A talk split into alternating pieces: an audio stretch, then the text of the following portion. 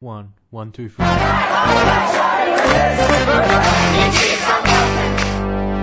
Hello and welcome to the people-powered Green Left podcast, where we give a voice to the 99% and not the big corporations.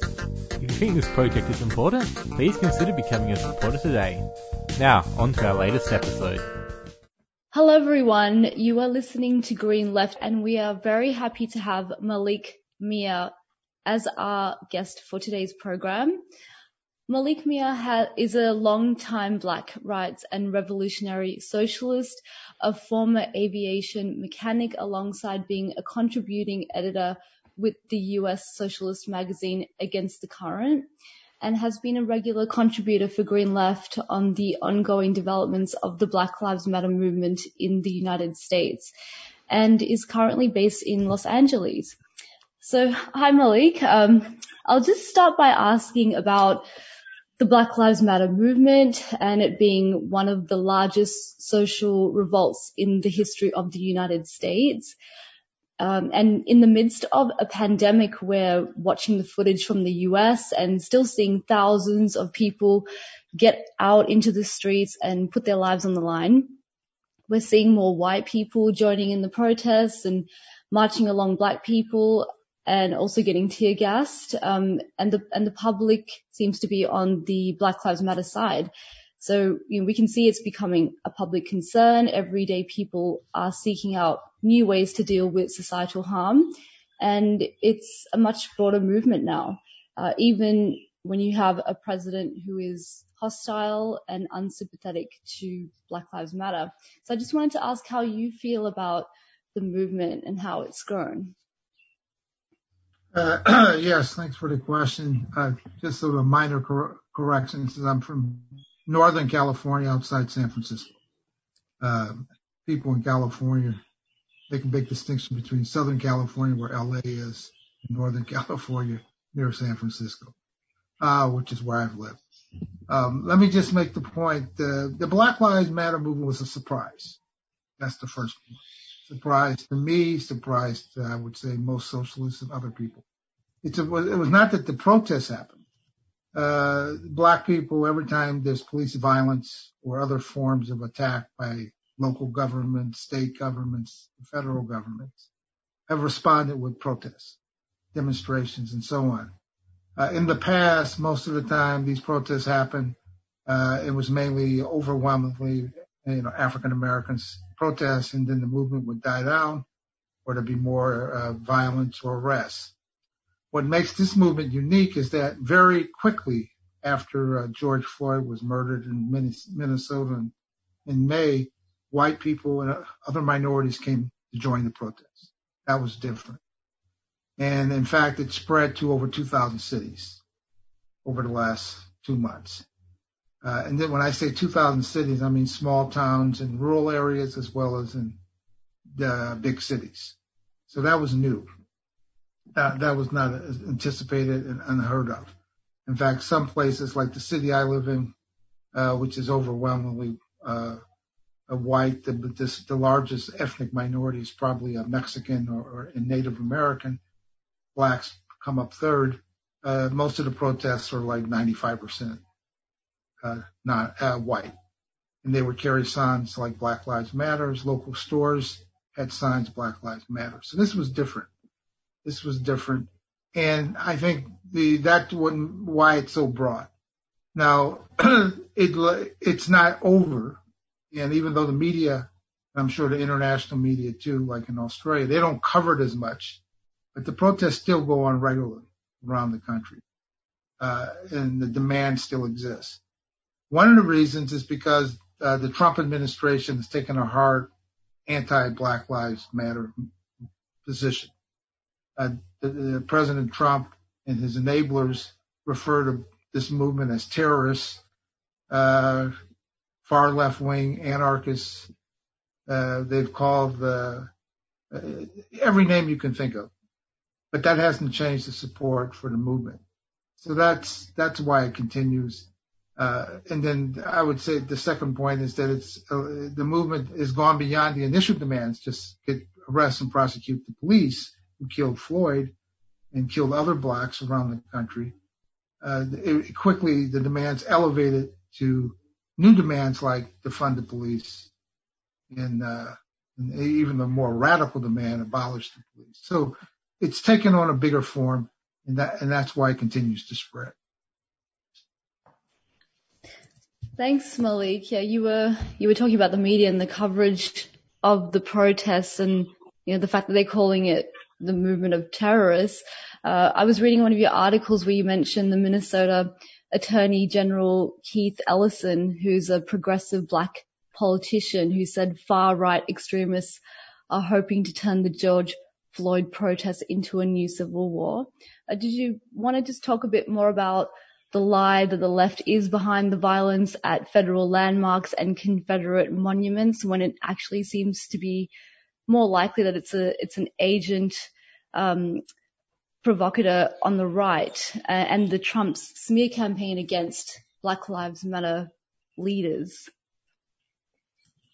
Yes, Keith Ellison, he was the first black person elected to Congress who was actually a Muslim. So was the first Muslim elected to Congress who's of African-American descent. He was always targeted by the conservative movement. He supported Bernie Sanders 4 years ago. He supported him now, and he ran for attorney general a couple of years ago. So he is respected by political activists in Minnesota because of his record.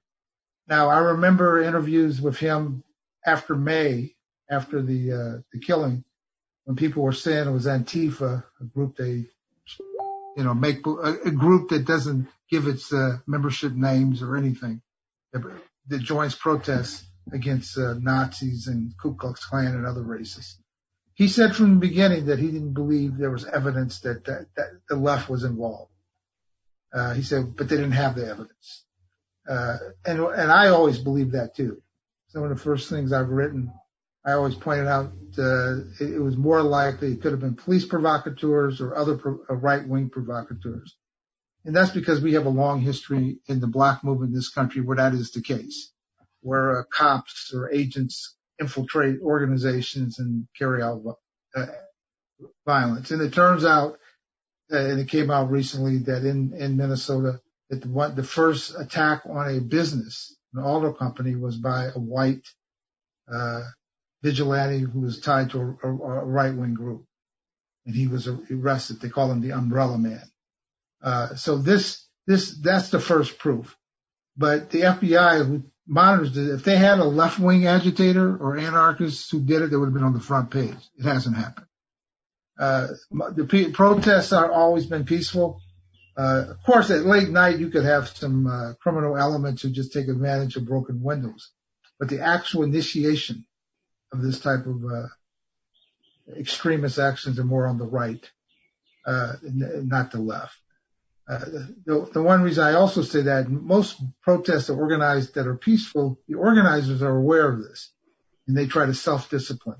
They try to organize their own marshals, even though the media may not cover that. But most organizations, especially in the black movement, are aware of these provocateurs, so they try to discipline themselves.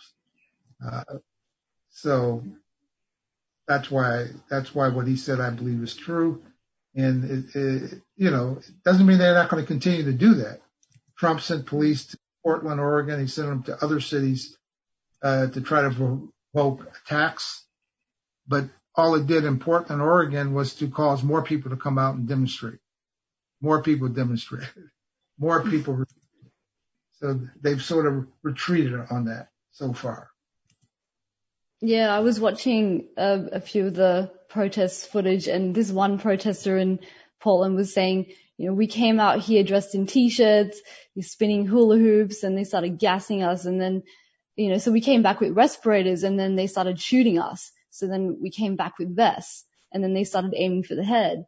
And so then we started wearing helmets, and now they're calling us terrorists. So, yeah, it was just interesting to watch that footage, and you know, he's asking who's escalating it. It's certainly not us. Yes, and that's what's been going on. If you come out and try to defend yourself, they call you the person causing the violence. Exactly.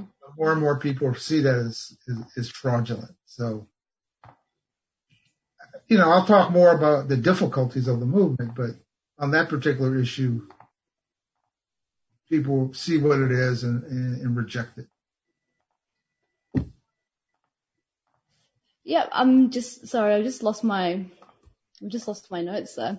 I'm just gonna try to segue into another question, Malik. In one of your articles for Green Left, you mentioned that progress is made, then derailed, reversed, or overwhelmed by powerful reactionary forces, like the election of Barack Obama, the first African American president, was then followed by someone like Trump. You were saying past gains are eroded and can only be defended by more agitation and populist struggle. Would you be able to tell us about some of the gains won by the recent Black Lives Matter movement and how it has changed the way people fight for freedom and have inspired protests around the world? I think the most important change today is the political consciousness that has, in the consciousness, social consciousness of the population about Black Lives Matter. That is, 7 years ago, Black Lives Matter is a concept. Only Black people really believed it. Very few other people understood it. In fact, the pushback was all lives matter, which was just a way of saying you're trying to say that you're special, which of course wasn't the case. Only people who are attacked are Blacks. Whites don't get attacked the same way in this country.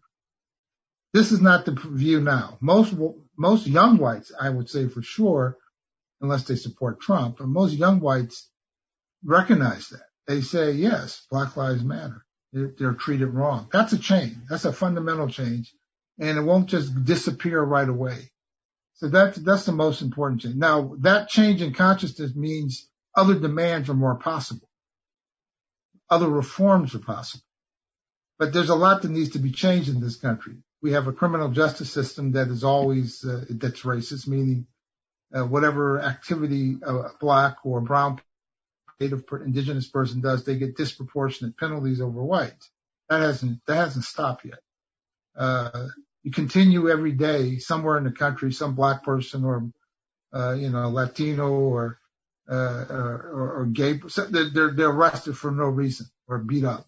That hasn't stopped. The difference is you get immediate response. You get more protests.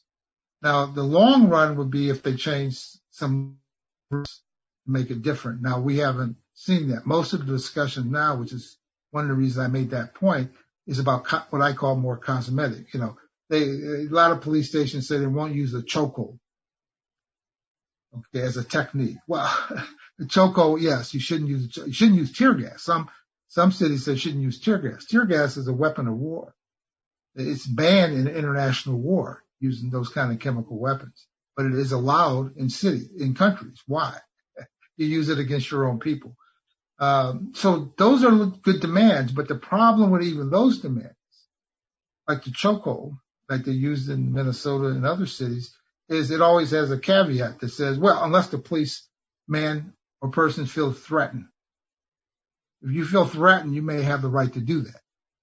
There's the problem. Because the way the police work, and I'm sure it's true in Australia, you have the right to protect yourself by just proclaiming you feel threatened by whoever you're attacking.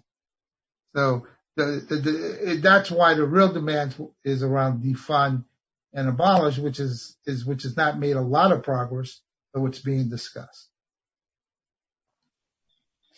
Yeah, Malik, you were talking before about the shifting of consciousness, and given the nature of the mass movement and the impact it is having on shifting mass consciousness, what has been the response of the Democrats in their attempts to co-opt the movement for their? So I was just wanting to ask, would you consider the recent nomination of Kamala Harris as the vice presidential nominee to be part of such co-option by the Democrats? Well, I wouldn't see that as a co-option of this movement.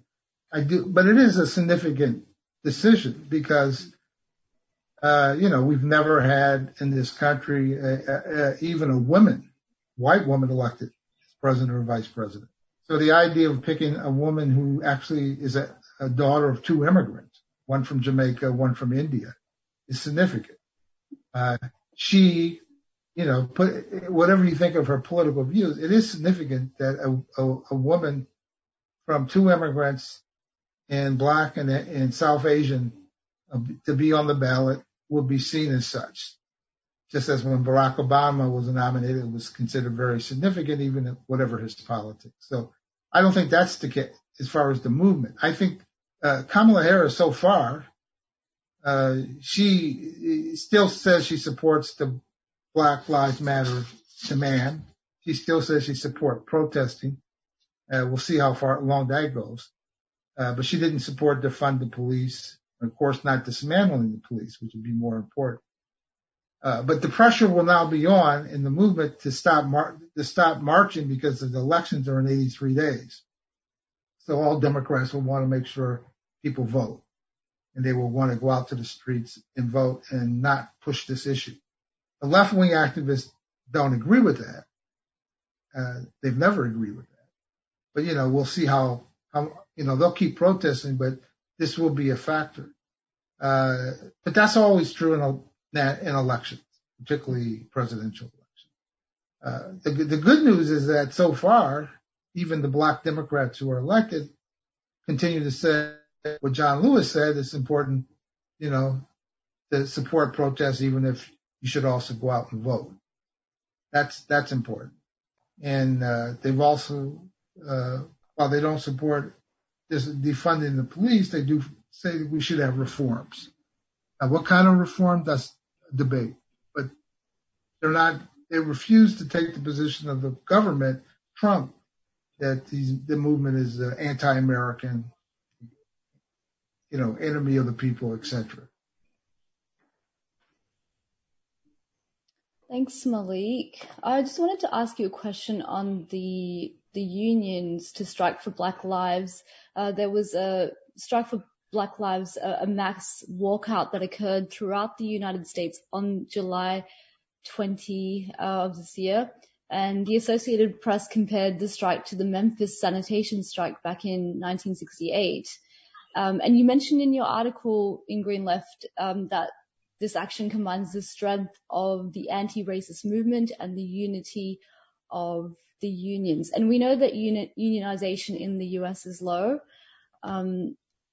How has the Black Lives Matter movement encouraged more union activists and workers' determination during the pandemic of COVID-19 and racism? And how crucial do you think it is that unions step up to join the anti-racist fight, especially when we can see the greatest impact of coronavirus is on oppressed communities?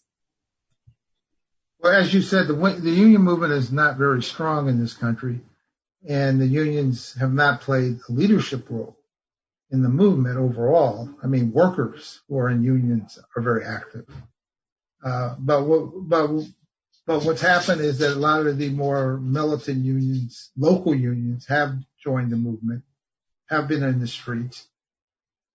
The weakness is the leadership. So I'll give you an example. And I haven't written this yet. It's on my list. But, you know, in the meatpacking industry, that's where it was one of the first industries that Trump said they had to go back to work because they needed to produce beef and pork and chicken. Now, most of those workers are Latinos, heavily Latinos, okay? But they're still unionized. And the union they're in, unfortunately, 20-some years ago was basically broken by the employers, but they were able to keep the union. So the union contracts still exist, but they don't have much leverage. So even though the union had the correct position that should have PPE, the protective equipment, they should help the workers, it didn't really happen for the most part. And they would not call like safety strikes, which is what you should really do. You say, don't go to work until they provide. They wouldn't do that. So a lot of workers got the virus in these plants, and a lot of them were sick. Some died. And that's still an issue. Because a lot of these workers don't have very good health care, like most countries in the industrial world, we don't have national health care. So you have to do it with your employer. So a lot of these workers had to go to work. Now the unions like I said, they take the formally correct position, but they don't do anything. They should actually, people I know, I always say, the only way you're going to stop this, if you can't formally strike, you can do safety acts. Say, until it's safe, I can't go to work. But the union would have to back you. So that's not been the strength, except for the longshoremen. You know, they did a day of action in June, on Juneteenth, around the end of slavery up in the West Coast, and they did shut down for a day. But that union's always been a militant union, and they were involved in this. Overall, the AFL-CIO, our main federation, gives lip service to the union, to this stuff, but they don't do a lot because they include also the police union, which I don't consider unions. They call them unions, but they're not. They're basically, I call them like cartels in the drug industry.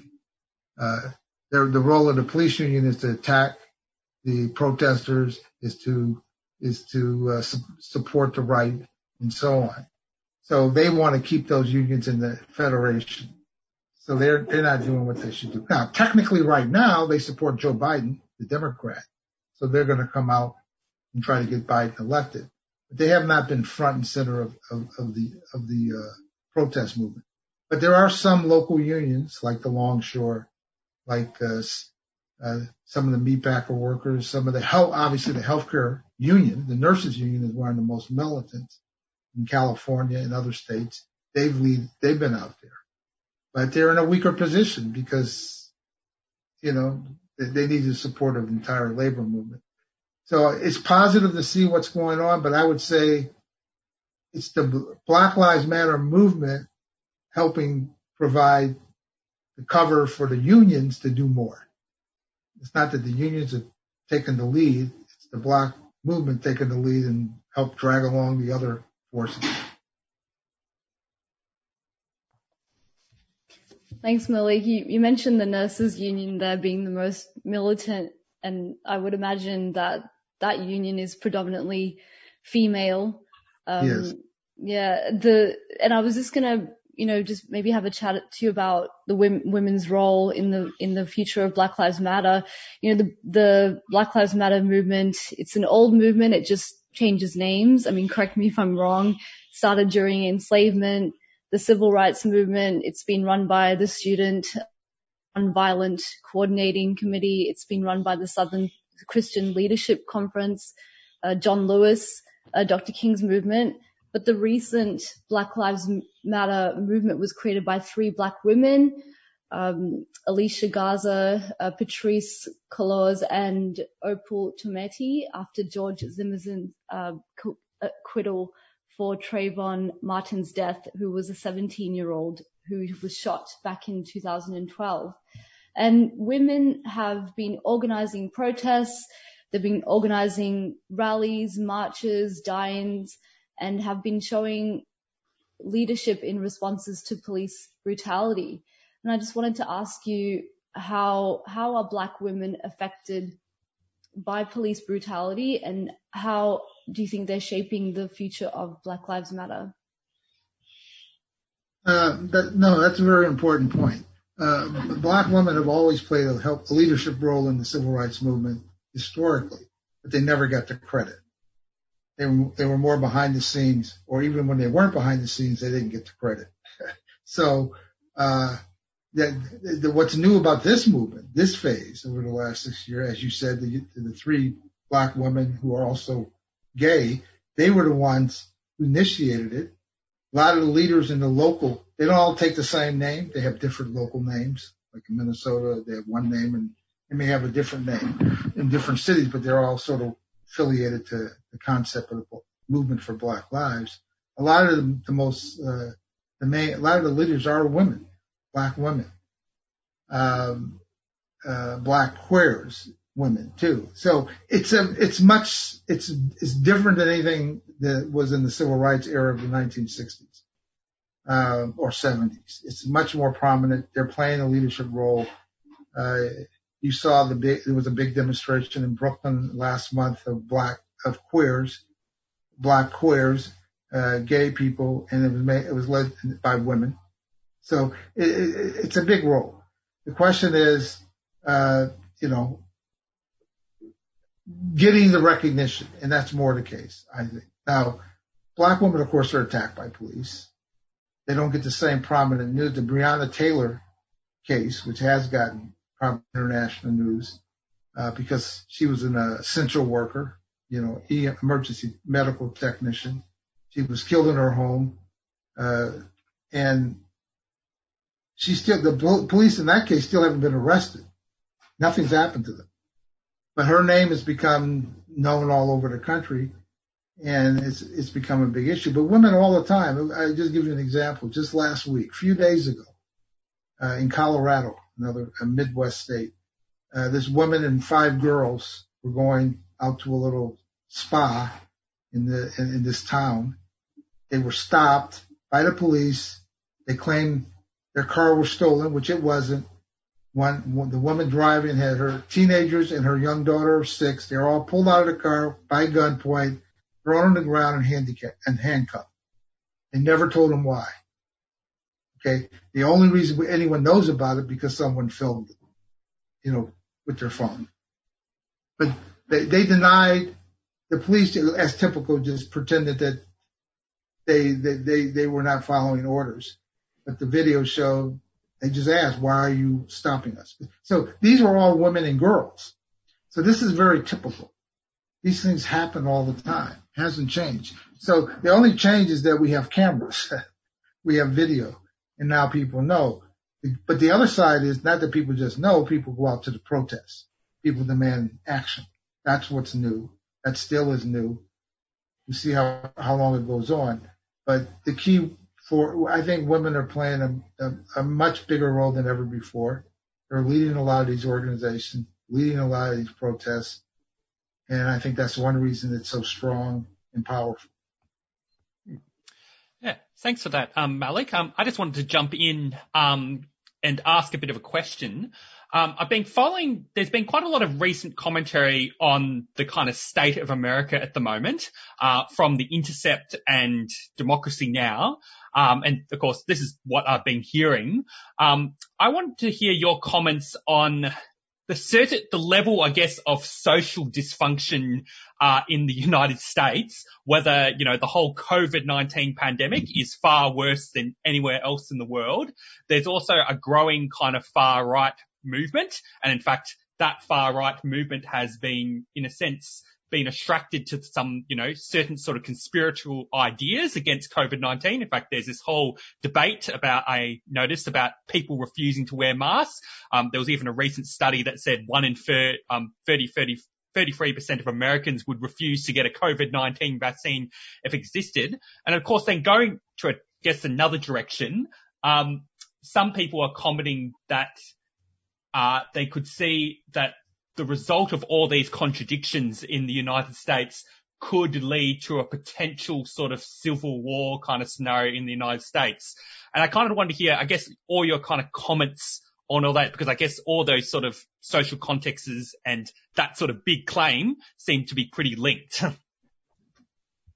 No, that's an important question too, because the pandemic is still, we're still in the first phase of the pandemic 6 months after it started. And it's only in the first phase because we haven't done anything. We've done very little because President Trump, he first called it a hoax, and I think he still believes it's a hoax. He doesn't believe it's real. He says it will go away. He doesn't wear masks. Maybe he wore it twice, and he doesn't wear it. He urges all the public schools to reopen, the colleges to reopen. If you got the president, and he has a 40% electoral base in this country, it stays the same. He's got 80%, 90% of Republicans still support him. So if you take that 40% base and you spread it across the country, there are a lot of people who don't believe scientists. There are actually health officials in this country in different states that had to resign because of threats to their life, okay, because they told people what they should do. So it's a real problem. It's a real issue. And the second thing, so the pandemic is getting worse. I mean, we are 4.5% of the world's population. We have 25% of the cases, 25% of the deaths, and it's not getting smaller. So, yes, everything you say. Now, the political problem is that Trump also doesn't believe the elections will be democratic. He refuses to say if he'll accept the presidential election in November. So if you have the president say something, and he says that if he says he thinks the election's rigged because he said if you mail in a ballot, it's automatically illegal, even though in our country, you know, the military have been mailing in ballots since the Civil War in the 1800s. So it's not like a new thing. So you have that problem. And there's a lot of far right organizations and far right groups. And we have a situation where the largest media station as far as talking heads is Fox News. So they get everybody all angry, and they just make up lies. And then there's two or three other far right media outlets. So yes, things can get pretty heated. The problem is the Democrats and liberals just assume it will work out. They claim it. They're not, you know, they're concerned, but they're not. They believe if they get a big enough vote, Trump will accept it, and then they'll walk him out of president. We have a gap. We're not like a parliament. You get on November 3rd, you have a presidential election, but you don't take office till January 20th. So there's 2 months before the new president comes in. There's a lot of havoc can be done by Trump if he actually loses the vote. So yes, I don't know if it would be a civil war. It's too early to say, but many things could happen. Many things could happen because Trump is willing he doesn't follow any of the traditions of normal capitalist parties and rulers in this country. He could just say the military is going to guard all the state ballots and shut down voting booths. Will that happen? I don't know. Could it happen? Yes. And then we'll see what people will do. So it's an unknown. It's an unknown, but I think it's the pandemic, though, could do him under because it's not getting better. And as Republicans are dying, too. It's not just, you know, liberals or something. You know, just to know the racism. I didn't talk about the racism. Part of what racism does, see, right now, disproportionately people dying are black, you know, indigenous people and brown people. Okay? In Trump's mind, that's a good thing, right? Because if that's most of the people dying, what does he care? His base is not dying. The other point is that it's disproportional for seniors over 65. Again, even though he gets a lot of votes from seniors, but again, that's not what he considers his main base. So there's a lot of that could go on that the pandemic, but you know, there's a possibility we could have 250,000 dead people by the election, maybe 300,000. Think of that. That could be his downfall. But he doesn't play by the normal rule book. So we'll see. My view is the mass struggle is the only way to stop him. The Black Lives Movement has to spread to other communities. And these protests must get bigger as we go toward the elections, and we'll see if it happens. The Democrats, of course, would try to get people just to go out to vote. So it's unclear how this will unfold. Yeah, just finally, Malik, going back to the Black Lives Matter movement, you know, just because COVID-19 has put a spotlight on racial inequality, and in one of your articles you wrote for Green Left about John Lewis shortly after his death, you ended it by saying that being a good troublemaker and breaking immoral laws is the first step towards full equality, and that an end to systemic racism will require an anti-capitalist revolution. And you know, it's exciting that everyday people who wouldn't necessarily think of themselves as radicals or socialists are saying things like, you know, using words like defund and, you know, abolish the police. And as socialists, we agree that oppression, including racism, are endemic to capitalism. What do you think are some of the challenges that socialist organizations, like, for instance, the DSA, Democratic Socialists of America, are facing right now? You know, what should be the role of socialists right now? Yeah, so in the United States, there's different little, there's different socialist groups, from the more traditional, what I call Marxist organizations, to organizations like DSA, which are more what I would call in the social democratic perspective. And I use the word social democratic like in Europe, because the DSA has been very supportive of the Black Lives Movement, and they're in it, and they got a lot of the young people in it on campuses and other places. But at the same time, they support the Democratic Party, even if they're critical of it. They're going to vote for Joe Biden, and just automatically.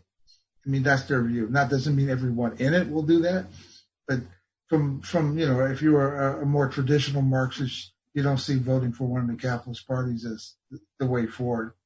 Continue to raise the class struggle. I would be more inclined to say, since there's no real socialist alternative, you would support probably the Green Party candidate for president, because the program Howie Hawkins is laying out is much more progressive. But that's a separate question. On the actual movement, socialists are in it for whatever currents. They're involved, and most of them would obviously educate that the source of the problem is capitalism. Now, how they explain it's another issue.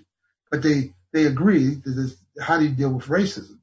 The problem with racism in the United States, every time you make a reform like this, what you asked earlier, it can be taken away, right? Because you push it, like in the 60s, you push for the right to vote. Now it's been eroded. You push for housing inequality, then it's eroded, because you have to challenge the system itself, because the system is based on what? The private ownership of all wealth, or means of production in the classic sense. But as long as that's the case, they work overtime to take back any gains. So we lost many of the gains won in the 60s and 70s because the ruling class kept pushing it back, including the Voting Rights Act. So now it poses the question again of capitalism. You do that. So the socialists are the only ones who can explain it, because we can explain the system. But, you know, we're a minority, so the key is to be involved in the struggle, which socialists are, and to try to get the people, trying to ask the more fundamental question. Well, you say it's capitalism.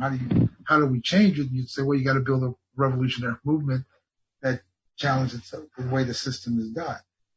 And then you raise different demands that move in that direction. So that's what I think most socialists are trying to do. As we go into November elections, because they're divided among socialists like DSA and others, you know, they probably shift to supporting Biden and Harris more down the road than, and still support the protests, but they'll put more energy in that, which I wouldn't think is the correct way to go. Oh, thanks, Malik. Did you have any other final comments that you wanted to contribute, or anything I have forgotten to cover? Oh, I think you covered most everything. The only thing I would say, if we, you know, it would be useful at some point for the socialist left to have more of a discussion on how to transform this consciousness we're beginning to see to, you know, revolutionary consciousness, because that's a whole nother discussion. Because you can't just go in a move and say, yes, I support the protests, I'm involved, which is good. But then you have to say, okay, you people who want to go beyond that, you need to get involved in an organization that thinks like that. And that's the weakness we have in this country right now. I mean, the best is probably DSA, but then they have the problem in electoral politics. Thanks, Malik. That's a great way to end this interview. The Black Lives Matter movement it's changing the world, and we thank you for your time to speak with us this morning, or in your case, afternoon. I hope you got a lot out of this episode. To continue producing shows like this, we need your support. Consider becoming a supporter for $5 a month, sharing this show on social media, and submitting your own stories. You can do all this at our website, greenleft.org.au.